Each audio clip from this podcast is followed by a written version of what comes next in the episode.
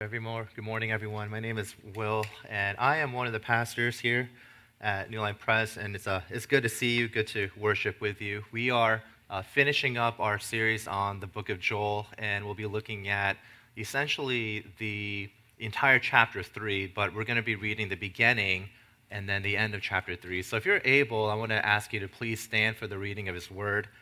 I'm going to read from Joel chapter 3, starting with verse 1 to 3, and then we're going to jump down to the middle and read 13 to 21. But this is God's word for us. I pray that you'd be blessed and encouraged by the reading of his word. For behold, in those days and at that time, when I restore the fortunes of Judah and Jerusalem, I will gather all the nations and bring them down to the valley of Jehoshaphat, and I will enter into judgment with them there on behalf of my people and my heritage Israel because they have scattered them among the nations and have divided up my land, and have cast lots for my people, and have traded a boy for a prostitute, and have sold a girl for wine, and have drunk it. And then in verse 13, Put in the sickle, for the harvest is ripe. Go in, tread, for the winepress is full. The vats overflow, for their evil is great. Multitudes, multitudes in the valley of decision. For the day of the Lord is near in the day in the valley of decision. The sun and the moon are darkened, the stars withdraw their shining. The Lord roars from Zion and utters his voice from Jerusalem, and the heavens and the earth quake. But the Lord is a refuge to his people, a stronghold to the people of Israel. So you shall know that I am the Lord your God, who dwells in Zion. My holy mountain in Jerusalem shall be holy, and strangers shall never pass through it.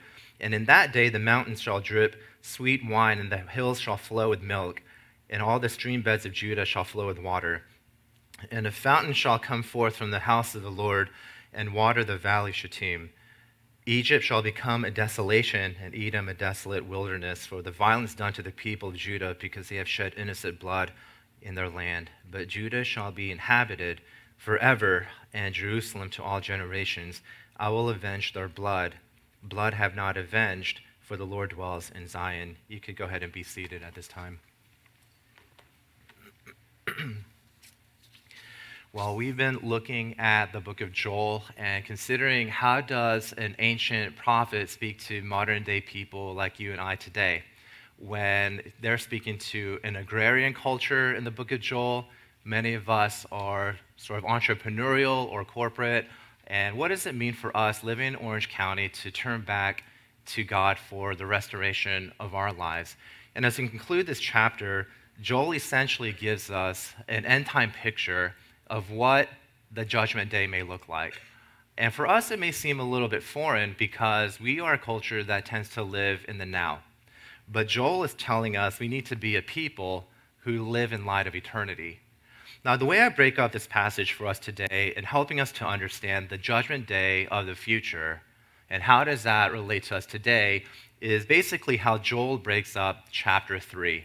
And he does it basically through time but also geography. In other words, he breaks up the passage into three parts by chronology, but also topography. Now, what do I mean by this? And the three points for today are essentially this. One, he says there will be a day of judgment. Secondly, there will be a day of decision. And then thirdly, we'll see a day of restoration. That's the chronology in time but he captures the same point, but he does it geographically and say, first, there'll be judgment in the valley of Jehoshaphat.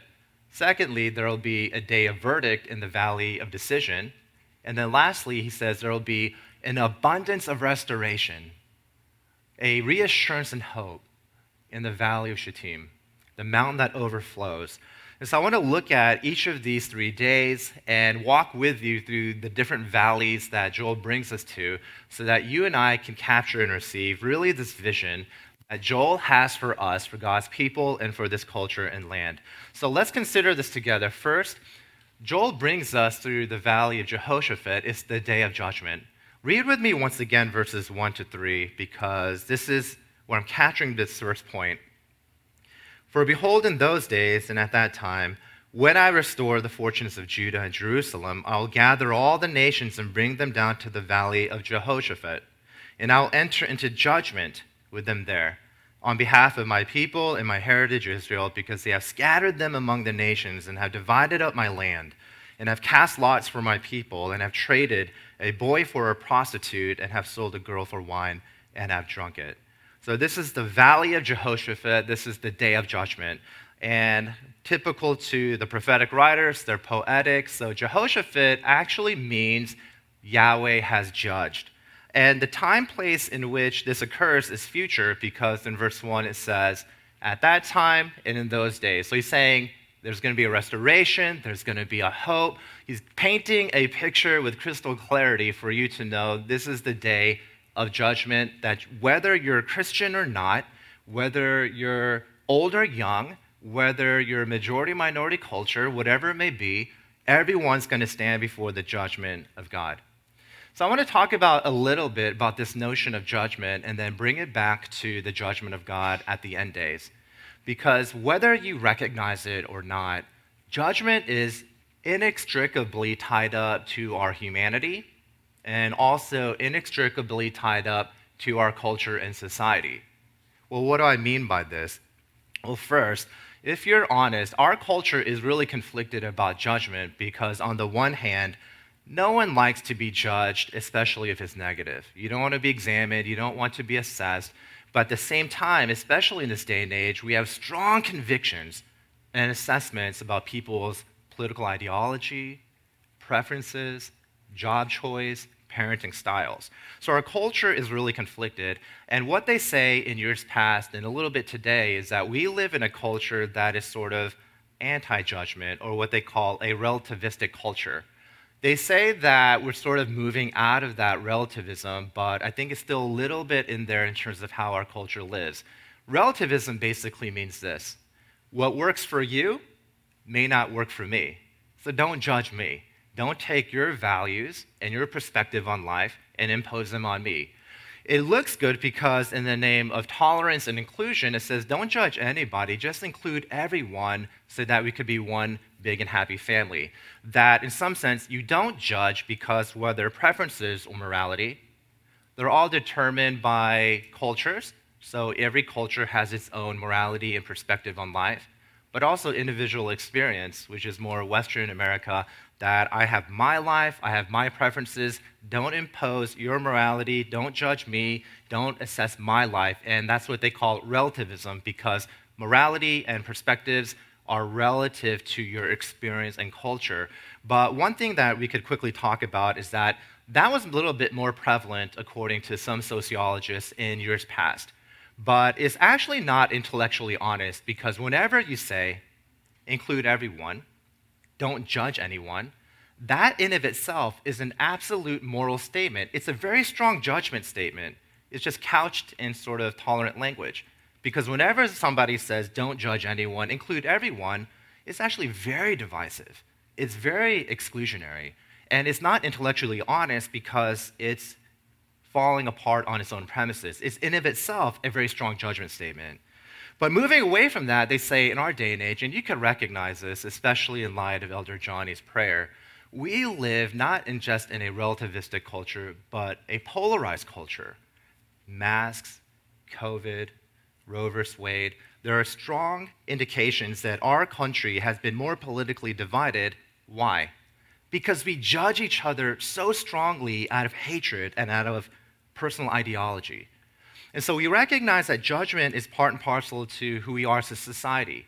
Used to be relativistic, still sort of is, a little bit more polarized. We have strong judgments and strong assessment about different people's ideology, ways of life, personal preferences. But let me try to go deeper, a little bit closer to home. Judgment is not just about our culture, but it is built into the fabric of humanity. In other words, your everyday life is about judgment and assessment. We say things, don't judge me because we don't want to be negatively judged. But we also know that in life, everyone is going to judge each other.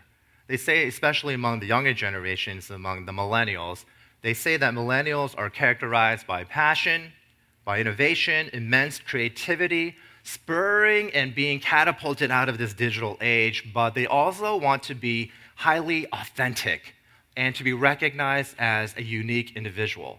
So they say, and no offense to millennials, that yes, you are actually contributing to our culture in a very unique way, but at the same time, you desperately want to be judged and assessed as being authentic and uniquely individual. It's part of who that generation is. They just don't like to be judged negatively, they want to be judged favorably. That's all of life, friends, this idea of assessment. Schools will judge you by giving grades and the degrees they confer.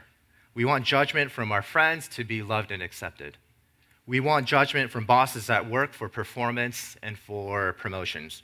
Leaders at church, you want our judgment for spiritual maturity and for leadership. What it tells us is that whether in culture relativistically, or in today's culture in a polarized context, or in everyday life in your essential humanity, being human and made in God's image tells us that our sense of self, our sense of identity, is completely dependent upon a judgment that's outside of ourselves. Is actually the way that we're created to be because we're dependent creatures. It's part of our humanity as well as our culture and society. In our passage here today, in verses 1 to 3, is talking about a judgment that's going to be final, climactic, and authoritative. And what that tells us is that it's given to us as an encouragement for God's people that this final judgment on the last day in verses 1 to 3 should be a deep hope and reassurance. Because what it promises us is that evil will be done, justice will be had, and as people made in the image of God, when we have that final judgment coming vertically from God, it'll finally allow us to feel and to express and to hear the final judgment of our identity and sense of worth, that we could be free to express who we're called to be as a people of God made in his image.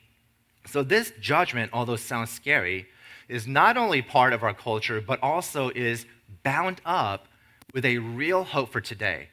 You want to be who you are, you want to be authentic, you want to be free to be who you are, to fly in life part of the way that that's designed to be in life is to realize you need an assessment, an approval, a judgment outside of yourselves.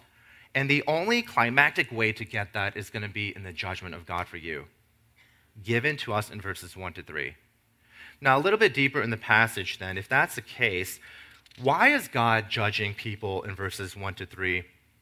And in a nutshell, when you read verses 2 to 3, God is making this final end time climactic judgment negatively to God's enemies for a simple reason. He's judging people for how they treat other people. Isn't that interesting? He's not judging it necessarily for politics or power or war. He's saying, I'm judging these people for how they treat other people. So in verse 2, he's judging them for dividing God's people a little bit different, but he's saying God's enemies come into this world, they scatter the people around. It's about division, it's about fracturing a community. And then, secondly, he judges them because they love pleasure more than people. That's why they'll sell their boys for prostitutes and sell their daughters for wine so they could get drunk. So, how, in God's estimation and the economics of God's kingdom, how does he judge people in the end times? the final times, he judges you and I as well for how we treat other people. If we choose personal pleasure over treating our neighbor, if we choose really the, if we divide God's people because we have a personal agenda. So before we go to our second point, I quickly just want to give you a description of maybe you're one of these two types of people. You divide God's people, or you rather choose pleasure over people. One question I just have for you this morning is Are you a divisive person? Are you a divisive person? Just be honest. You don't have to raise your hands. Just be honest before you and God. Are you a divisive person? Because if you are, then you're like verse 2, and God's final judgment comes to people in terms of how they divide God's people in a community.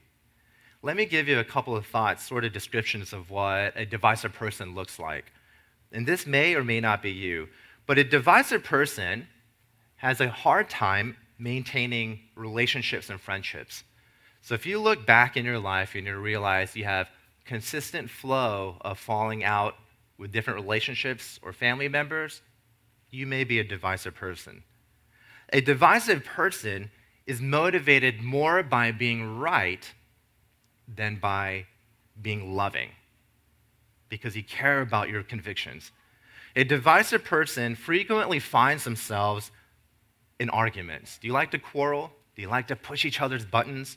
Do you find yourself always in a debate or always in an argument? Because divisive people always have an issue in someone else's ideology. Divisive people tend to defend their convictions with the same degree of intensity. So it's not just defending the essentials, it's defending the non essentials and even those things that no one cares about with the same degree of intensity.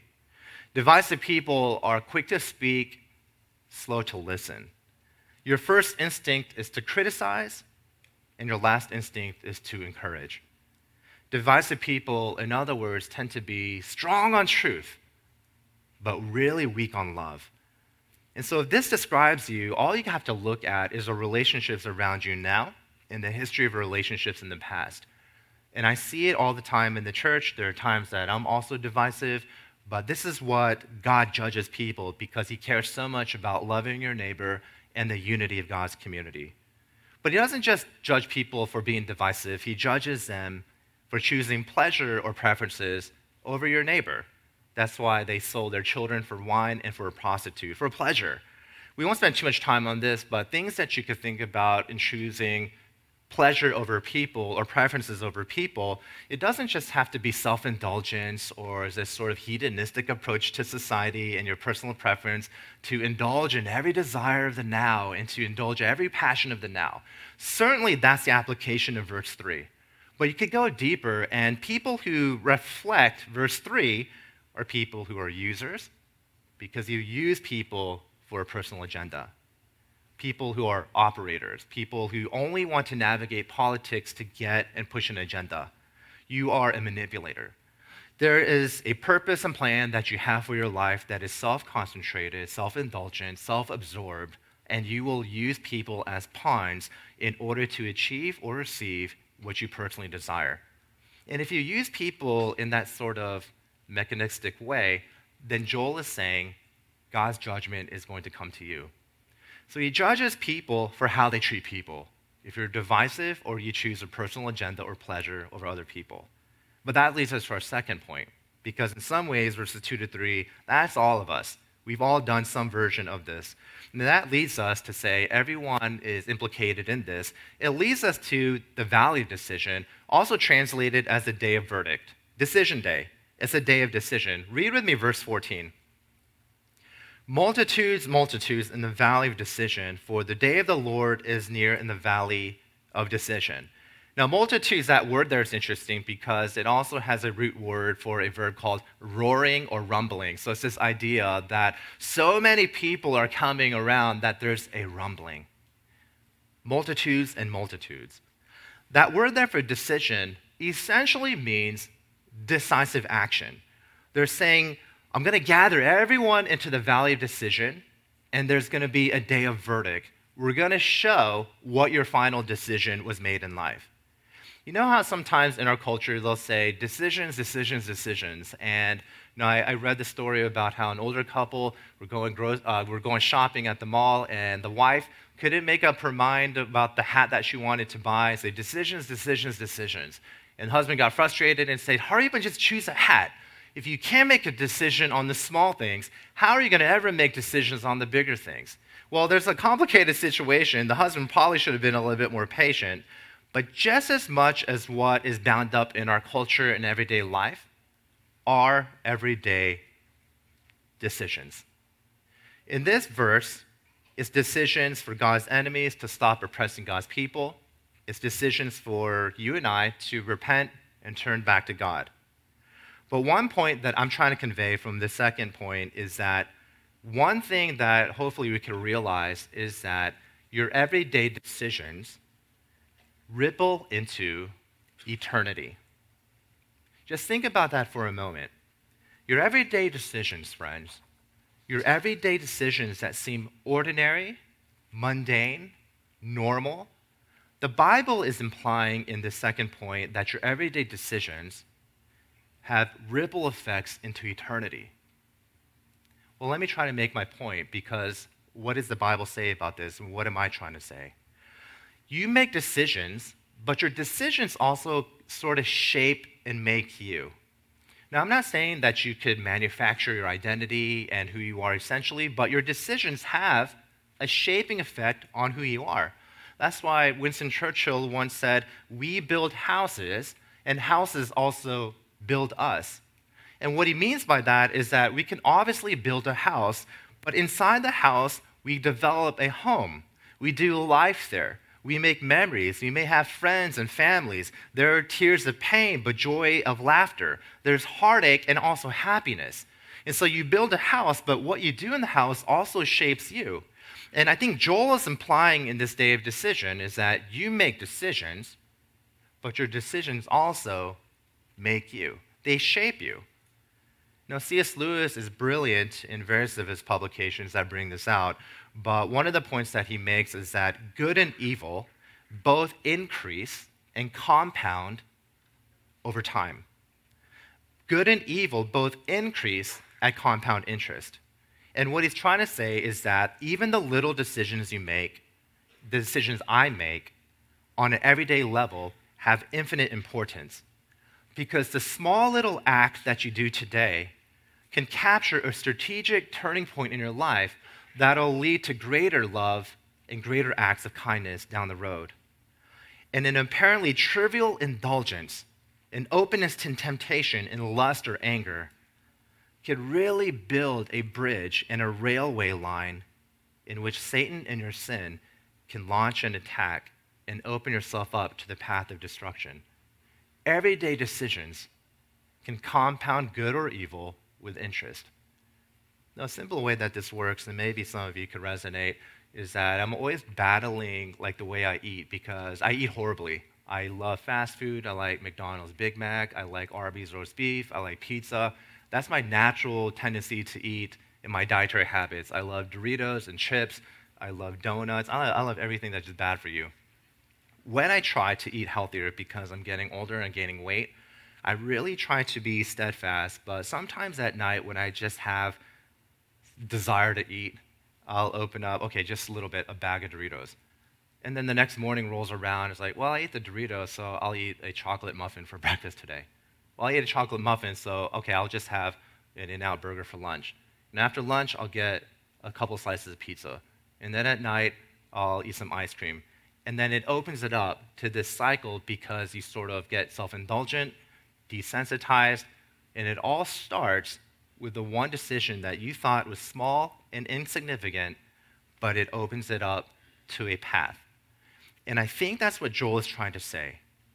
That your small decisions, whether a small act of kindness or an openness to a small, seemingly inconclusive act of temptation or sin, can set the trajectory and it begins to roll in a culture and a tendency in your life. C.S. Lewis was so great at this because he wanted to appropriate the gospel in the ordinary and the everyday. And his deeper point is that the ordinary is the stuff that most of us live in. So, if the ordinary life is for ordinary people like you and me, that means the ordinary decisions that make up the environment that we live in 99.9% of our lives, it means the ordinary decisions will build up and have an eternal impact.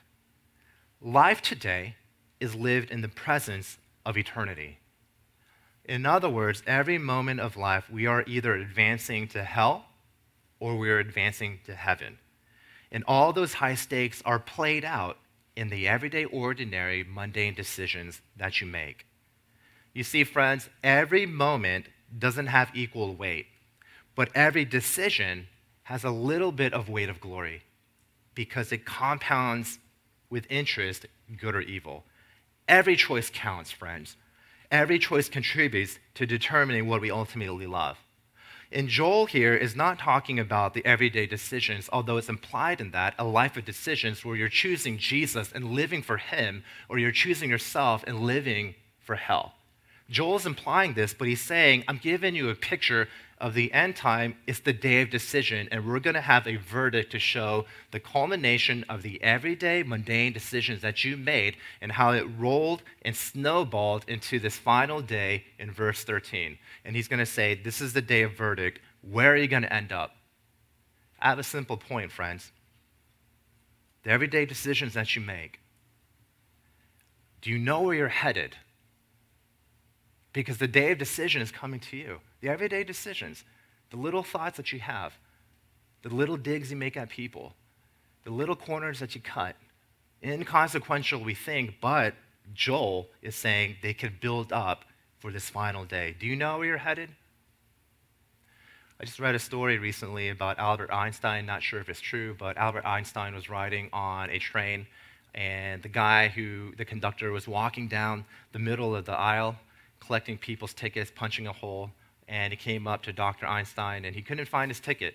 Looked in his pockets, looked inside of his jacket, and after a while, the conductor is saying, Dr. Einstein, we all know who you are. I'm sure you bought a ticket. And then he moved on and walked down to the next car. He looked back and he realized Dr. Einstein was looking on the floor, looking back in his jacket, his briefcase, looking underneath the chairs, on all four. And so the conductor ran back and says, Dr. Einstein, it's okay. I know that you bought a ticket. And then apparently the story goes where Dr. Albert Einstein said to the train conductor, I know who I am too, but I need my ticket because I have no idea where I'm going. You may make decisions. Do you know where you're going? The decisions of every day. Don't relent. Be intentional. Not every decision will be life changing. We live in the ordinary, but every decision has a weight of glory. And for us who make decisions and we strive, and when we fail, we come to God in repentance, what it shows us here in this picture in verse 16 is that for God's people, a judgment will come for this day of decision. It will be righteous and holy judgment for those who make decisions for themselves, but for people who try to make decisions for God and for our neighbor, God will be for us a refuge and a stronghold. This wrath, this judgment, that's really scary. He's saying for those who live for God, make decisions for Him, He'll be a refuge. He'll cover you from that. He'll shield you. He'll embrace you and absorb Himself into you. And He'll be your stronghold so that in the chaos of life, in the uncertainty and the polarization of our current context, He'll be your anchor your stronghold for the day of decision. And this leads us to our last point. So we looked at the day of judgment, the day of decision, and now he's saying for those who believe in Jesus, there will be a day of restoration. It comes to us in the valley of Shittim. Read with me verses 17 to 18. So you shall know that I am the Lord your God who dwells in Zion. My holy mountain and Jerusalem shall be holy, and strangers shall never pass through again pass through it. And in that day, the mountains shall drip sweet wine, and the hills shall flow with milk, and the stream beds of Judah shall flow with water. And a fountain shall come forth from the house of the Lord and water the valley of Shittim. Now, it's interesting that in this final picture of abundance, it just mentions drinks and liquids. It doesn't mention food. Part of that is because in a farming culture, water was everything. You could get food only if you have water, because you could water and grow crops and products. You could feed and water your animals. Wherever water is, life will be there. So here is an abundance. It's a mountain and all kinds of different drinks. There's milk, there's wine, and there's going to be water. And it culminates in this stream that will flow from this mountain and come down to the valley of Shittim. It's a picture of abundance. But do you know what the greatest blessing is in this day of restoration? Is to be restored in your relationship with God. That's why verse 17 begins so that you will know. So the mountain and all this wine and milk and water is given to you. He's abundant and generous in his heart. That's God. But he's saying the ultimate picture and the ultimate blessing that I want to convey is that this mountain that's overflowing is given to you so that you know I am the Lord your God, who dwells with you in Zion. He'll be with you forever, and you have this relationship. You know, a couple of weeks ago, I went to the, our PCA, our church is a PCA church. We went to this uh, national meeting of about 3,000 pastors and elders, and we talk about deep business. We get encouraged by one another. We vote on essential, what they call overtures that dictate how we think about doctrine and life in the church. And it was interesting because I was in the hotel with my, a couple of my staff, Pastor Paul and Pastor Andrew. Um, but we're in this hotel, It's a nice place, but the beds are really small. And there are two full size beds. It wasn't king size, it wasn't even queen.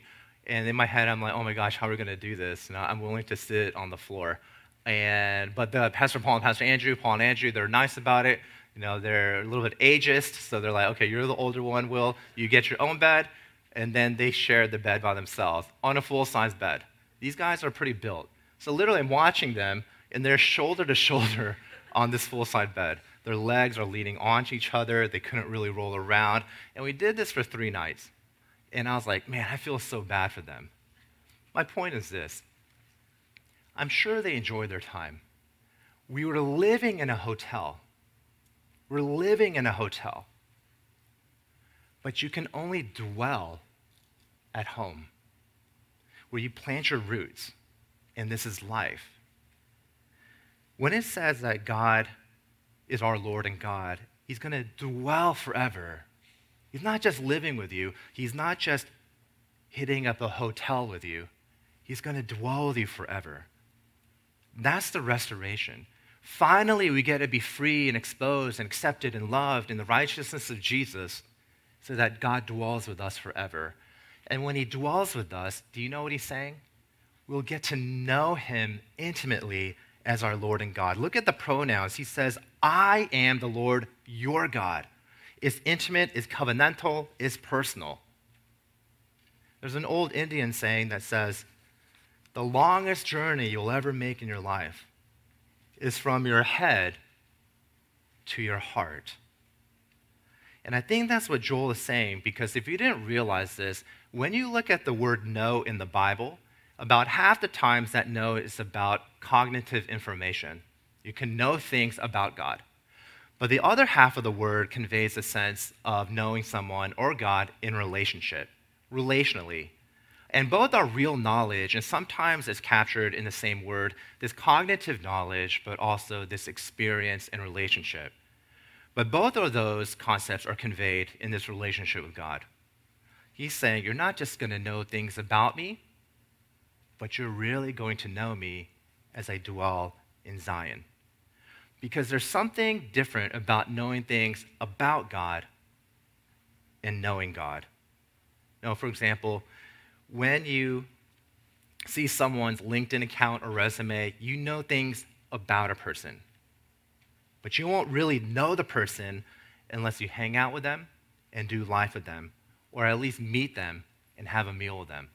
There's a difference, in other words, between knowing things about someone and knowing someone in a relationship. There's a difference between knowing something informationally and knowing something relationally. There's a difference between knowing a fact to a deeper level of knowing a person. God doesn't just want you to know that He exists and to know His attributes, both communicable and incommunicable.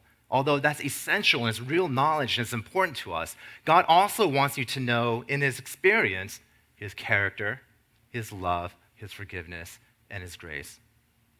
And so, the greatest blessing of restoration is not just going to be the abundance of wine, milk, and water, even though that's going to blow our minds away. The greatest point of re- restoration is going to be a relational restoration. You'll know God intimately.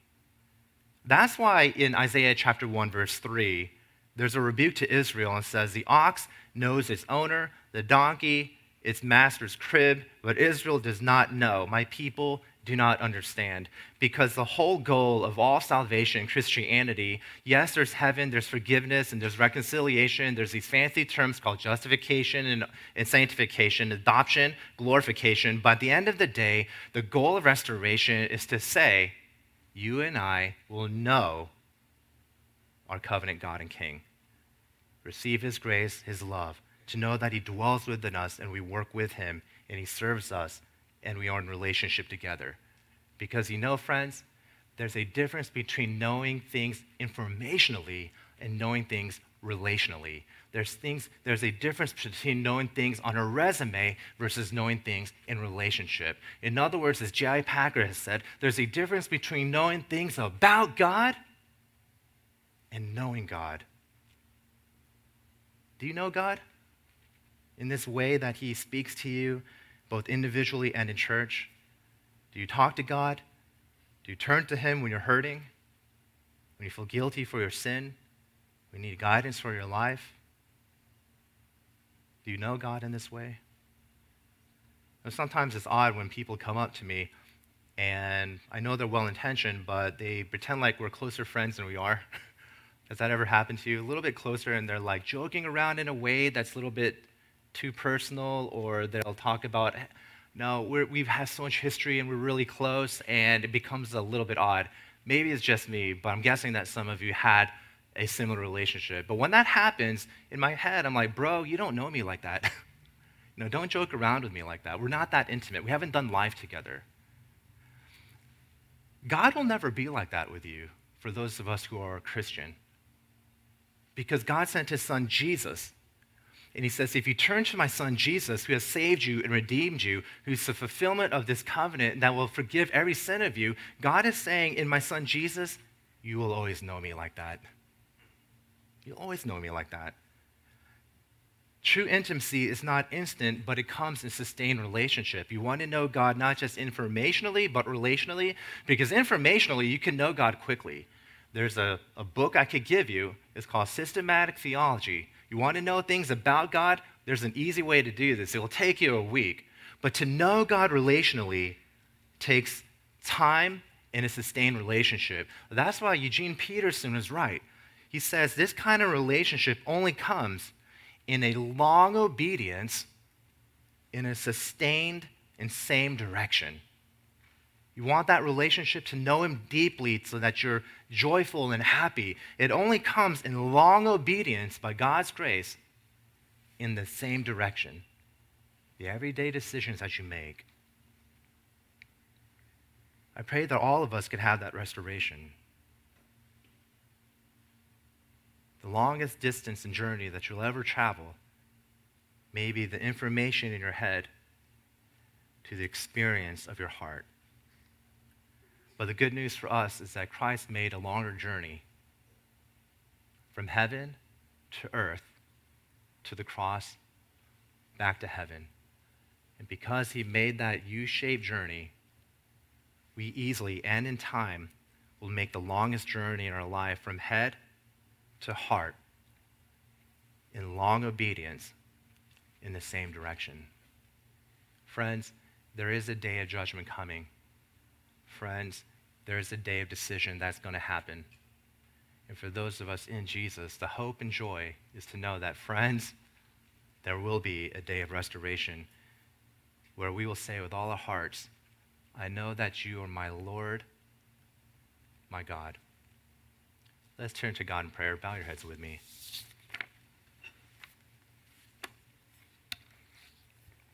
Father, we thank you so much for the grace that we receive. Thank you for your Son, Jesus, who changes us and empowers us and enables us to grow. Help us to live in light of the day of holy judgment, but realize that our judgment that we receive from you, for those of us in Christ, is a judgment of affirmation, a judgment of acceptance, a judgment of love. And help us to be broken and compassionate so that we could share the gospel of Jesus for everyone who will be judged in that great day. We thank you so much and pray all these things in Jesus' name. Amen.